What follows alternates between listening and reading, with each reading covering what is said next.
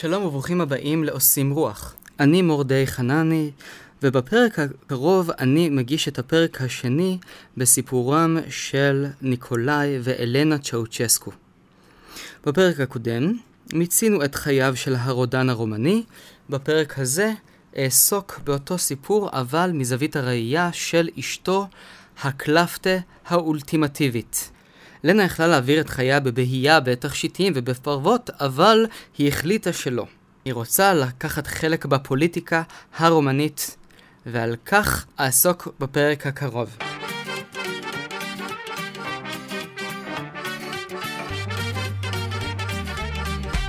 אלנה נולדה בשנת 1916 בכפר קטן בצפון רומניה, דרך אגב, בשלב יותר מאוחר של חייה, שונה בתעודת הזהות שלה תאריך הלידה ל-1919, כדי שהיא תיתפס כצעירה יותר מבעלה, ניקולאי צ'אוצ'סקו.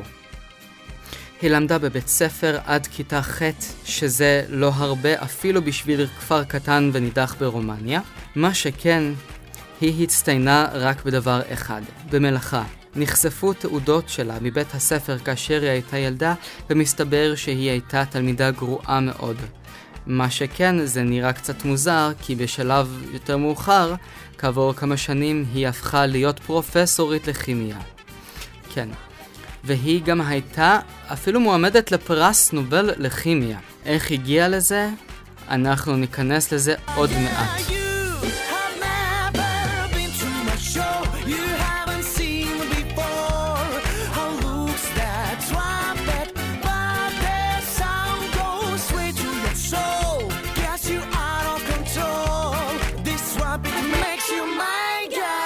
כאשר אלנה בת 17 היא עוברת לבוקרסט ביחד עם אח שלה על מנת לעזור למשפחה בכלכלת הבית ובמשק שלהם שהיה במצב מזעזע, היא הייתה עוזרת לבורנטית. מאוד התלהבה מדברים שמתפוצצים ומשנים את הצבעים והופכים להיות עשן סמיך וכל מיני דברים אה, מופלאים כאלו מניסויים של ילדים בכיתה ג', אבל היא הייתה שלומפרית, מגושמת ופוטרה אחרי שנתיים. האהבה שלה לכימיה נמשכה עד ליומה האחרון. בינתיים היא הלכה לעבוד במפעל טקסטיל. בתור מישהי שנולדה ברומניה במקום מאוד מסכן ועלוב, והיה בו קר מאוד בחורף, היא חיפשה מקום להתחמם בו ועל כן היא מצאה את המקום היחידי שהיה אפשר לשבת בו בערבים, לשמוע קצת מוזיקה, לשתות משהו, ובעיקר לא לקפוא מקור, בתוך דירת השיכון העלובה שהייתה לה, ביחד עם אח שלה. מה היה המקום הזה? זה היה בית המפלגה הסוציאליסטית-קומוניסטית, שלשם היא הייתה הולכת ומתחממת, ובין השאר הכירה את בעלה לעתיד ניקולאי צ'אוצ'סקו. בשלב הזה, אלנה, שאומנם לא הייתה גאון אבל היא הייתה מאוד פיקחית, היא הבינה שיש לניקולאי עדיפות על רוב רובם של חברי המפלגה. הוא היה רומני. בפרק הקודם דיברנו על כך שבמפלגה הקומוניסטית היו חברים כמה מאות פעילים, רובם היו או רוסים או יהודים או אנאלפביתים, וכך קרה שהמעטים המעטים שהיו באמת רומנים התקדמו למקומות הרציניים והריאליים במפלגה הרומנית הקומוניסטית.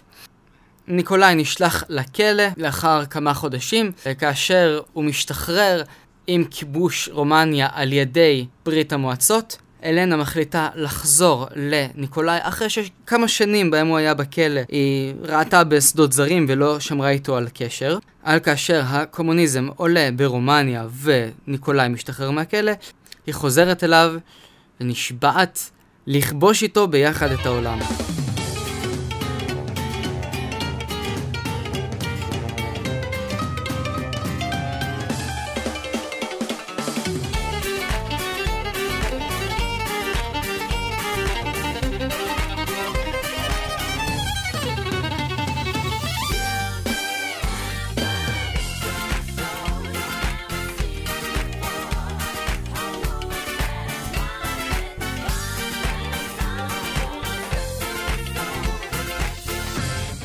ניקולאי מכריז על עצמו, בדרך בדרך מאוד עקיפה, הוא ממנה את עצמו למזכיר הכללי הזמני של המפלגה, דבר שנשאר בפועל עד להוצאה שלו להורג בשנת 1989.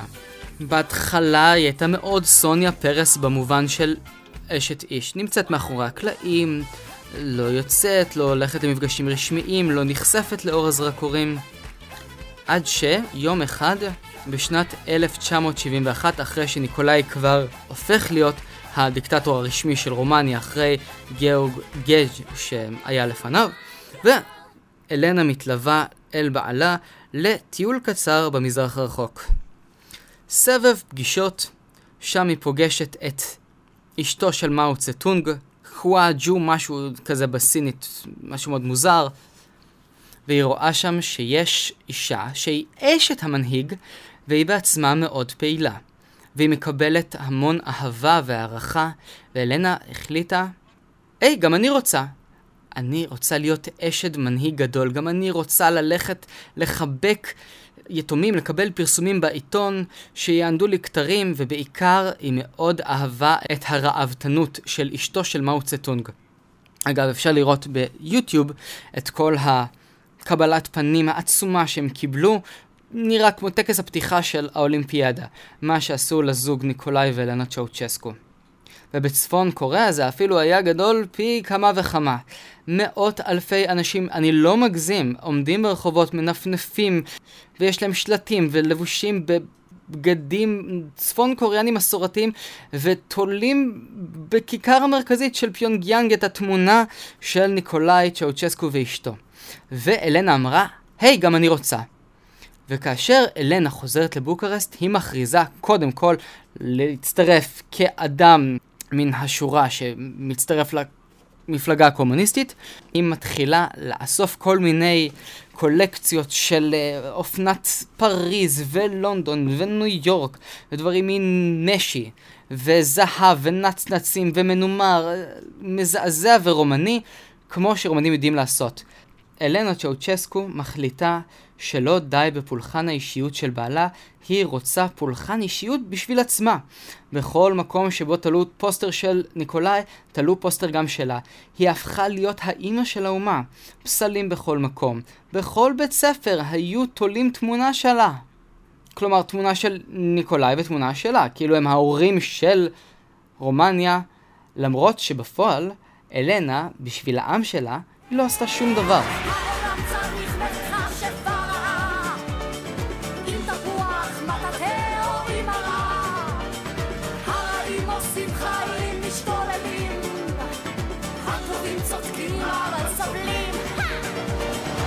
אלנה יצרה לעצמה אימפריה של האזנות סתר וריגול.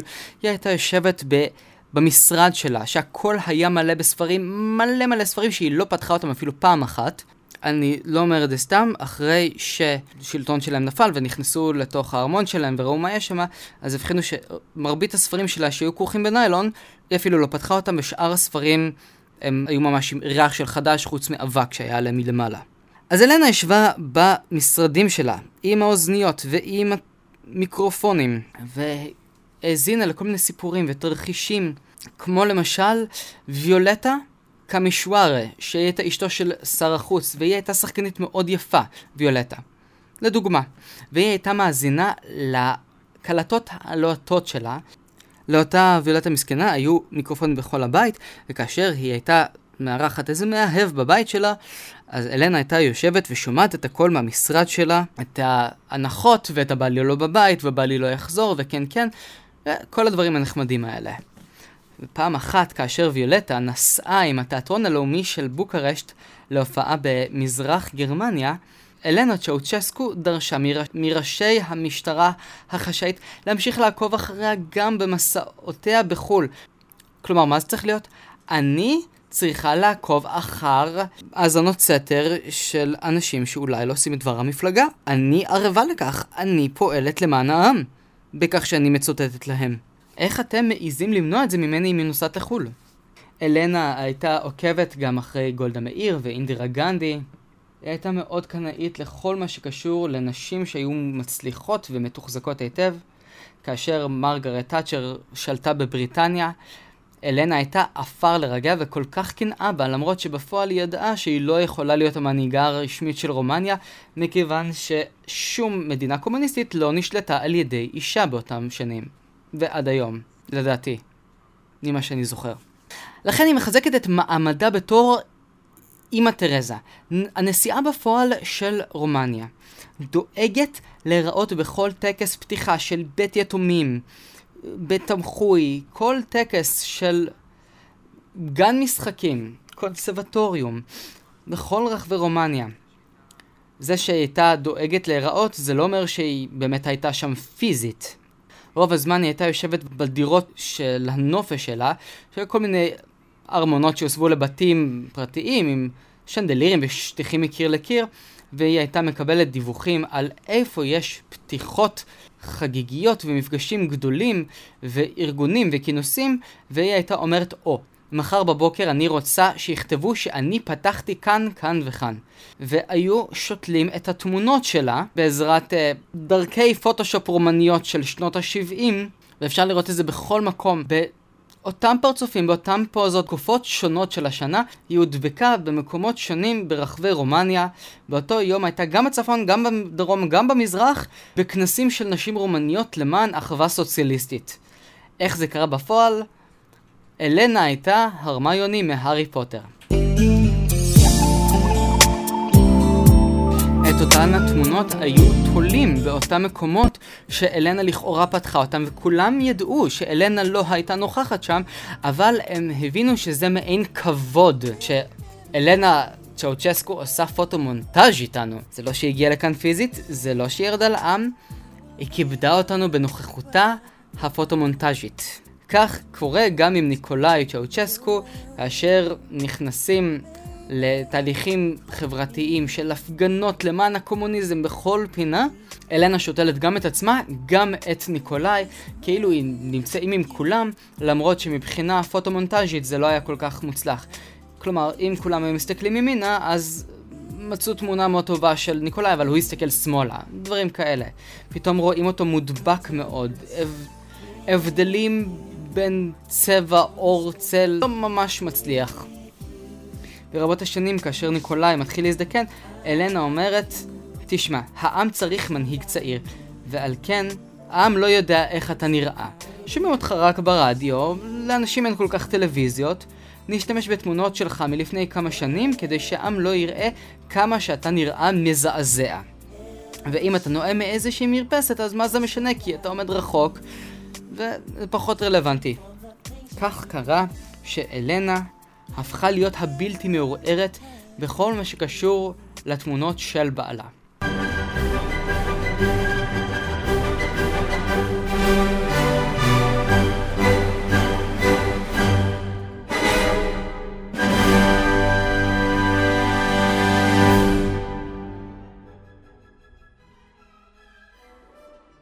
הרעב של אלנה לא יודע גבולות בכל מה שקשור לפרסום וללהיראות טוב וללבוש פרוות. אה, מותגים כמו פראדה ושנל, ואחד הסיפורים המצחיקים, כלומר עצובים מאוד, לגבי אלנה, זה שראש ממשלת טורקיה היה אמור להגיע עם אשתו, ששמה היה איישן איזמרגולו, משהו כזה, ואלנה מגלה שאשת ראש הממשלה הזו, איישן, היא מאוד אוהבת פרוות. ואלנה הבינה שפרוות שלה לא כל כך שוות משהו, אלנה רצתה מינק. מינק אמריקאי, כמו שהיא ראתה באיזה מגזין, ואמרו לה, אה, גברת אלנה, אמור להגיע לכאן תוך שבוע וחצי עם משלוח, עם פרוות, הכי מוקדם, אם תרצי. אבל אנחנו לא נצליח להשיג את זה כל כך מהר עד להגעה של המשלחת הטורקית. אולי נכין לך אה, מעיל יפה מהשועלים שיש לנו ברומניה, הלוטרות או היחמורים או איזה חיות שאין להם שם, והיא אמרה, לא, אני רוצה פרוות מינק אמריקאי. ואמרו לה, אין אפילו מינק אחד בכל רומניה, חוץ מבגן חיות, יש שם איזה משפחה של מינקים, 30-40 מינקים שאנחנו קיבלנו. הכל בסדר, אמרה אלנה, הכל טוב, יש מינקי ברומניה, אני רוצה תפורים למידותיי, תוך שבוע וכלוב שלם של המינקים המסכנים מתרוקן לכבוד קרואלה דה אלנה.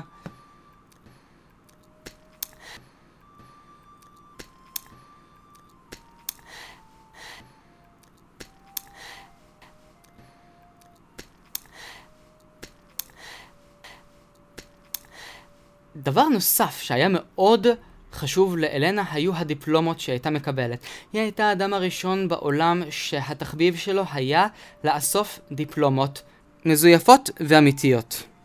אלנה לא סתם מורידה סיכומים מהאינטרנט ועוברת תואר בשנתיים.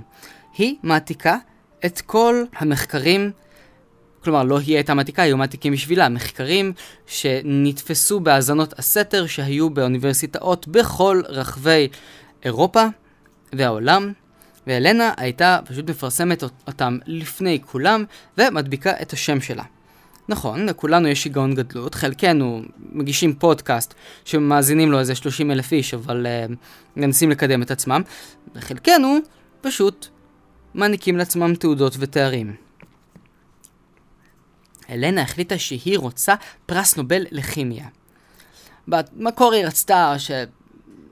במקור היא רצתה לקבל פרס נובל לשלום, היא טענה שאם קיסינג'ר יצליח לקבל פרס כזה, אז גם לה מגיע. אלנה דאגה לדחוף את בעלה, שיהיה מתווך במזרח התיכון, וגם היא הייתה מזדנבת אחריו, מתפלפלת עם המלכה נור, והנשים השונות של קדאפי, ואפילו מנחם בגין, בעיקר בשביל להיות האישה שיוזמת את מהלכי השלום. אבל לגבי הדיפלומות, כמו שאמרנו, רומניה הייתה מעצמה של 8200 של האזנות סתר בכל פינה שהיא. אז אלנה כאמור הייתה מפרסמת מאמרים שהועתקו מציטוטים והאזנות סתר, ציטוטים בתף. וכך היא אוספת לעצמה למעלה מ-150 דיפלומות, כמה שיותר מכובד, ככה יותר טוב. עדיף ממערב אירופה ולא ממזרח אירופה. באחד המקרים היא הייתה אמורה לקבל דיפלומה בארצות הברית, ופצ'אפה, שהיה הכלבלב החמוד שלהם, רגע לפני שהוא ערק למערב, אמר לה, אני מצאתי לך דיפלומה שאת יכולה לקבל מאוניברסיטת אריזונה, והיא אמרה בשום פנים ואופן לא. אני רוצה מברקלי ומייל ומאוקספורד, היא לא יודעת גיאוגרפיה, או מקיימברידג', אבל מה זה אריזונה? אני לא מכירה את זה, לא רוצה דיפ- דיפלומה משם. בסופו של דבר, היא השתכנעה, אבל אז, כשהיא גילתה שקנצרנה פרופסור יהודי ממוצא רומני אמור להעניק לה את הפרס, היא אמרה, אני לא מוכנה. שום ידיים מלוכלכות של יהודי לא ייגעו בדיפלומות, בדיפלומות הנפלאות שלי. היא רצתה לערב את השגרירות הרומנית בניו יורק כדי שמישהו שהוא לא יהודי ייתן לה את הדיפלומה, ויאן פצ'אפה, שערק למערב לאחר מכן וסיפר את הסיפורים האלה, אמ, אז הוא אמר לה, לא, בארצות הברית זה לא עובד ככה. לנשיא ארצות הברית אין השפעה וכוח כמו שיש לנשיאי רומניה, שהוא יכול פשוט להחליט למי לתת דיפלומה ומאיזו אוניברסיטה. אה, לנה הייתה מאוד מרוגזת, וסתם בשביל להוציא את העצבים היא קנתה שלוש לימוזינות שלא השתמשה בהן אחר. במקרים אחרים היא פשוט הייתה חייבת לדעת האם הדיפלומה שהיא עומדת לקבל זו דיפלומה מדרמשטט או מלייפציג, כלומר האם זה ממזרח גרמניה או ממערב גרמניה. הכל היה חשוב מאוד. השם, הפרסטיג', אף על פי שכאשר היא הייתה מתראיינת לאותן אוניברסיטאות, או הייתה צריכה לעשות איזשהו, לתת, או שהייתה צריכה לתת איזשהו נאום, דרך אגב, היא לא ידעה שום שפה חוץ מרומנית, היא תמיד הייתה מסרבת לדבר על המחקרים שלה, כי היא לא הבינה במה הם עוסקים, ולכן היא לקחה את אחת הפרופסוריות הכי גדולות לכימיה ברומניה, כדי שאם ישאלו את השאלות, אז אלנה הייתה מהמהמת בכל מיני משפטים חצי ברורים, חצי התלחששויות, כדי שאף אחד לא ידע שהיא לא יודעת שום דבר. והפרופסורית לכימיה הייתה מסבירה למה התכוונה, ומפרטת את ה... דברים שאלנה לכאורה אמרה.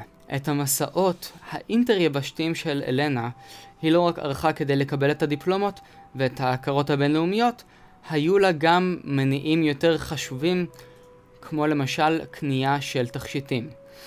למשל, בנסיעה לבונוס איירס היה מקרה אחד מאוד מפורסם שבו היא נכנסת לאיזושהי חנות תכשיטים והיא רואה תחזיקות ויהלומים ואומרת לה מוכר, אני אשתו של נשיא רומניה, תן לי 50% הנחה, והוא צוחק עליה, ויוצאת בזעף מהחנות, התשוקה לאותם תכשיטים לא שכחה, וכאשר היא חוזרת לבוקרסט, היא מודיעה לצוות שלה מהשגרירות הרומנית בבונוס איירס, לכו תקנו לי את התכשיטים האלו שאני רוצה, אבל תבקש, תבקשו 25 אחוז הנחה, כי אני בכל זאת אלנה צ'אוצ'סקו. כאשר מודיעים לה שהתכשיטים כבר נמכרו, היא פשוט נכנסה למראה שחורה, דיכאון קשה, לא יכלה לשאת את המחשבה שבארגנטינה ככה פוגעים בכבודה, ועל כן היא דואגת להפסיק ייצוא של נפט ונשק לארגנטינה, שבסופו של דבר פגע במיליונים בכלכלה הרומנית בגלל העצבים הפרטיים שלה על אותו מוכר.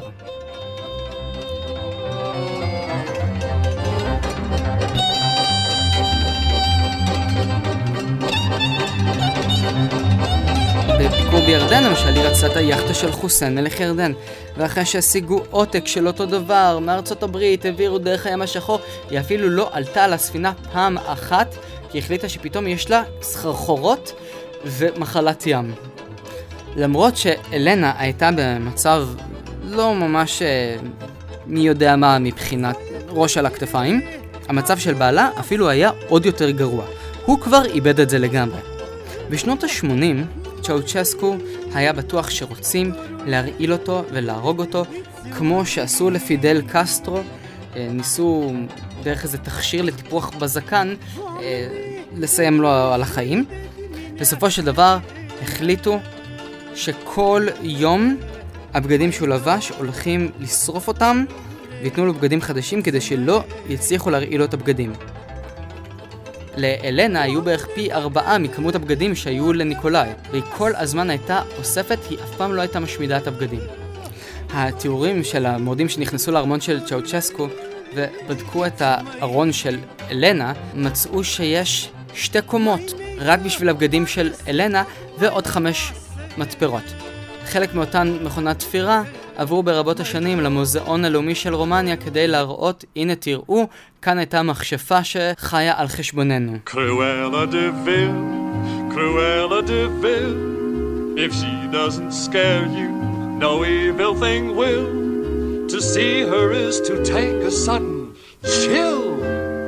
Cruella, Cruella, she's like a spider waiting for the kill. Look out for Cruella.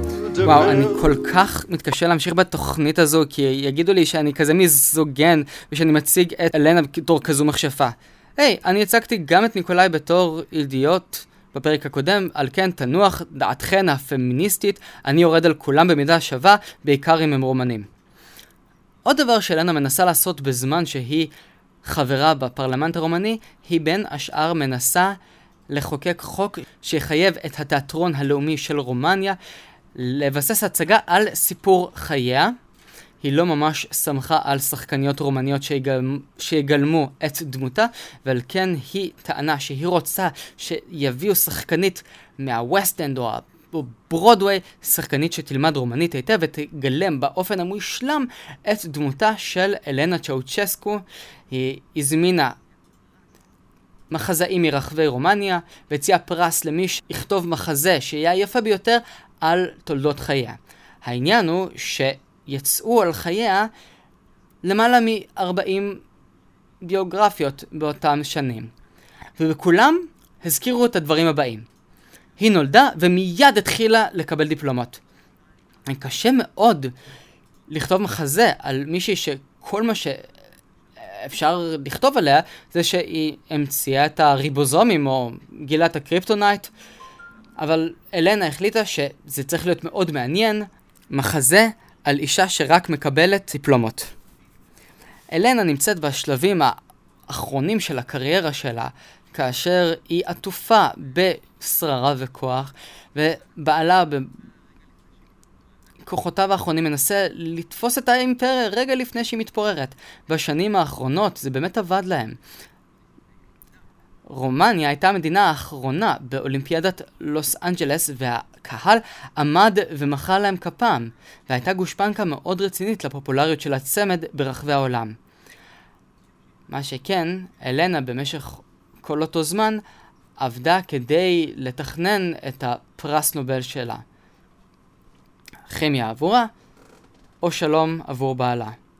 העניין הוא שאותן שמועות לגבי הטבע שלה וההתנהגויות שלה התחילו לדלוף החוצה, וכל מיני כתבות לא מחמיאות התחילו להיכתב עליה ברחבי העולם, והיא זימנה לארמון הנשיאותי את השגרירים מאותן מדינות, ואמרה להם, אוקיי, או שאתם מפסיקים לכתוב עליי דברים רעים, או שנפסיק למכור לכם נפט ונשק, בעיקר במחירי הפסד שמכריחים את אנשינו הרומנים הטובים לחיות מתחת לקו העוני.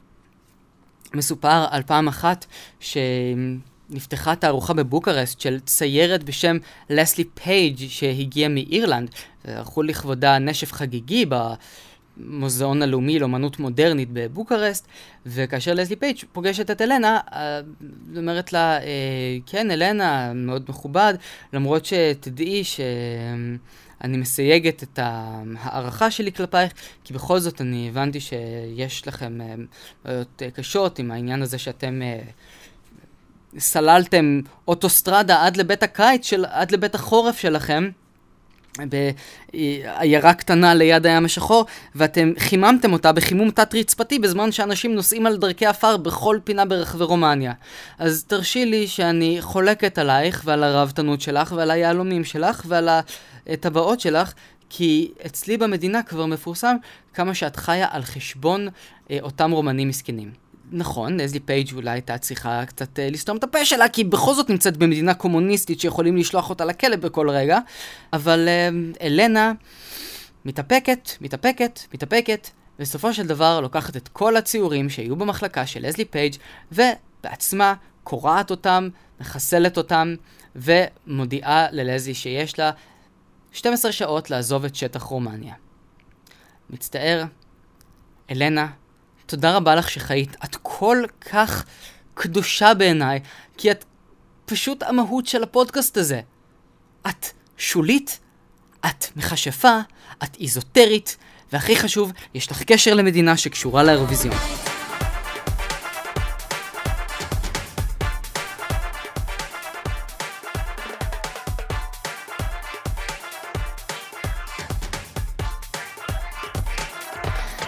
בסופו של דבר, אלנה צ'אוצ'סקו יכלה להיות היום אישה בת 99 שלובשת חיג'אב ואוכלת חורשת סאבזי וכל מיני מאכלים עם שמיר ועם פול.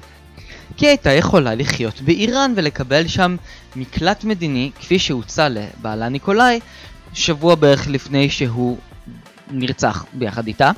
אה, ניקולאי יצא לפגישה דיפלומטית חשאית באיראן בזמן שהמהומות ברומניה התחילו לתפוס תאוצה וכבר היה ברור שהנה רומניה תהיה הבאה בתור אחרי הונגריה ואחרי צ'כיה ואחרי בולגריה שבהם השלטון נפל בצורה שקטה ורגועה. הדיקטטורים הקטנים שם פינו את מקומותיהם עבור תור הדמוקרטיה של מדינות מזרח אירופה, אבל ברומניה, קודם כל הקהל היה מאוד מאוד חם. מאוד מאוד עצבניים, השמועות על מה שקרה בהונגריה ובבולגריה ובכל האזורים כבר היו חזקים מדי. תחנות הרדיו קלטו את השידורים ודיווחו על מהפכות, למרות שהתחנות אה, ברומניה דיווחו על כך שאלו ניסיונות של כל מיני מרגלים סובייטים ואנטי רומנים שמשדרים תשדורות כוזבות על כך שיש מהפכות במדינות מסביב. ניסו לשדר להם את זה בטלוויזיה, לא עבד, אנשים הפגינו, יצאו במלוא חיימתם אל רחובות בוקרסט ושאר רומניה, וניקולאי מתקשר לאשתו, אומר לה, תשמעי, מצבנו בכי רע, קחי מטוס, בואי לאיראן, נסגור עניין. היא אמרה לו, סליחה, יש לי פה כלי פור, ויש לי פה בגדים, ויש לי פה פאות, ויש לי פה פרוות, אני לא הולכת לשום מקום, אתה תבוא, אתה תעזור לי לארוז את הכל, אחר כך אם אנחנו לא נצליח לשכנע את כולם שאנחנו שני ישישים חביבים וחמודים, אז אתה תעשה מה שאתה רוצה, ואני אסע איתך. וכך ניקולאי חוזר בחזרה לרומניה. ליועצים שלו הוא מספר שהעם אוהב אותו יותר מדי, ושלא יעשו לו שום דבר, ומעריצים אותו. ואני לא אחזור על דברים שהזכרתי בפעם הקודמת. מה שכן אני אזכיר, זה שאלנה, וכאן אולי מתגלה בסופו של דבר הסיפור החמור והקשה לגבי האישה הזו, שאולי בכל זאת קצת uh, התחרפנה מתאוות השלטון שלה, שהזוג נתפס בסופו של דבר, אלנה הייתה משוכנעת במאת האחוזים שהיא אישה פשוטה שחיה בדירה שהממשלה הקציבה להם, כמובן הייתה עטויה בבגדי פאר ותכשיטים מוזהבים וטבעות ופנינים, אבל היא טענה שאישה ענייה כפי שאישה רומניה צריכה להיות. ניקולאי כבר בסרטונים רגע לפני ההוצאה שלהם להורג, אה, הוא כבר מאבד את זה לגמרי, כבר אף אחד לא מאמין לה, היא בטוחה בצדקתה, שהיא עושה הכל למען רומניה, וכאשר מצמידים את השניים לקיר, ניקולאי מתחיל לשיר את האינטרנציונל, אבל אלנה לא יודעת את המילים.